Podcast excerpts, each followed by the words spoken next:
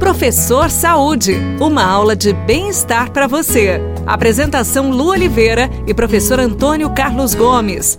Bem-vindos ao Professor Saúde, que está chegando aqui na Paiqueria FM 98.9 mais uma vez com informação, saúde, alegria para você, tá bom? O professor Antônio Carlos e eu, a gente estava conversando aqui nos bastidores a respeito de água. A gente toma muita água, né, professor? Tá sempre com um copinho, a garrafinha do lado aqui. Durante o exercício físico, eu não consigo me exercitar sem saber, pelo menos, que minha garrafa tá ali do lado. Eu tomo muita água durante o exercício. Tem gente que não consegue, professor, tomar água, não entendo isso. Muita gente não consegue, Lu. Muita gente não gosta, não consegue, não sente vontade precisa treinar isso, né? Mas o, no, como, o né? nosso corpo, né? Ele é composto 75% é água, é Gente, líquido. A gente né? é muito líquido. E, e a água, ela tem um agente importante, é uma ação, desculpa, importante, né? Uhum. Porque ela é um, um transportador das, das células que É. estão relacionadas com as reações químicas do nosso organismo, né? Metabólicas. Então nós precisamos tomar água.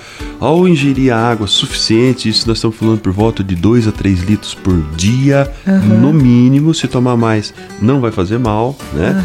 Ajuda a manter a temperatura do corpo. A temperatura do nosso corpo interna e externa deve estar por volta de 37 graus, mais ou menos. E quando nós não ingerimos água, essa temperatura interna ela sobe, né? modificando muito o nosso metabolismo, levando a gente a fadiga muito mais precoce. Né? E alguns sinais da desidratação está relacionado, por exemplo, com a urina muito escura, né? Você é, urina pouco e urina muito escuro. Isso já são sinais de desidratação. Exatamente. É, outro fator, ainda não altamente confirmado pela ciência, mas com bastante tendência, são as câimbras noturnas que você sente. A falta de, de, de- de líquido no corpo também pode ocasionar a câimbra. Um outro fator que para mim é o mais grave são as confusões mentais, por falta de água. Mas então, tom- não tomar água durante o exercício físico, eu posso ter, no mínimo, um desses sintomas. Pode, mas veja bem, nós não podemos também determinar só durante o exercício. A água tem que ser tomada durante todo o tempo que você está acordado, por exemplo, né?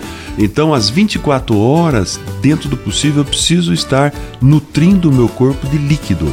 Então, quando os médicos falam entre 2, 3 litros, claro que isso depende muito do tamanho dessa pessoa, do peso corporal, mas em média é mais ou menos isso aí. Há algumas gírias que falam assim, olha, pelo menos 10 copinhos de água por dia, 10 É copos verdade. de 300 ml. Pra gente saber certinho, vamos multiplicar o teu peso corporal por 35. Vamos fazer uma conta rápida aqui. Professor, você é indelicada. Quanto você pesa? Meu Deus, 100 Ai, quilos. O professor é alto, tá, gente? Ele Isso, é senão- muito alto. Senão vão me achar um, É. um rolo compressor. 100 quilos vezes 35 dá 3 litros e meio de água. O professor, entendeu? Eu preciso dar conta disso, que ainda Ixi, tá professor, faltando um é pouquinho. água. Vamos ver o Cleito aqui. Cleito, quanto você pesa, Cleito?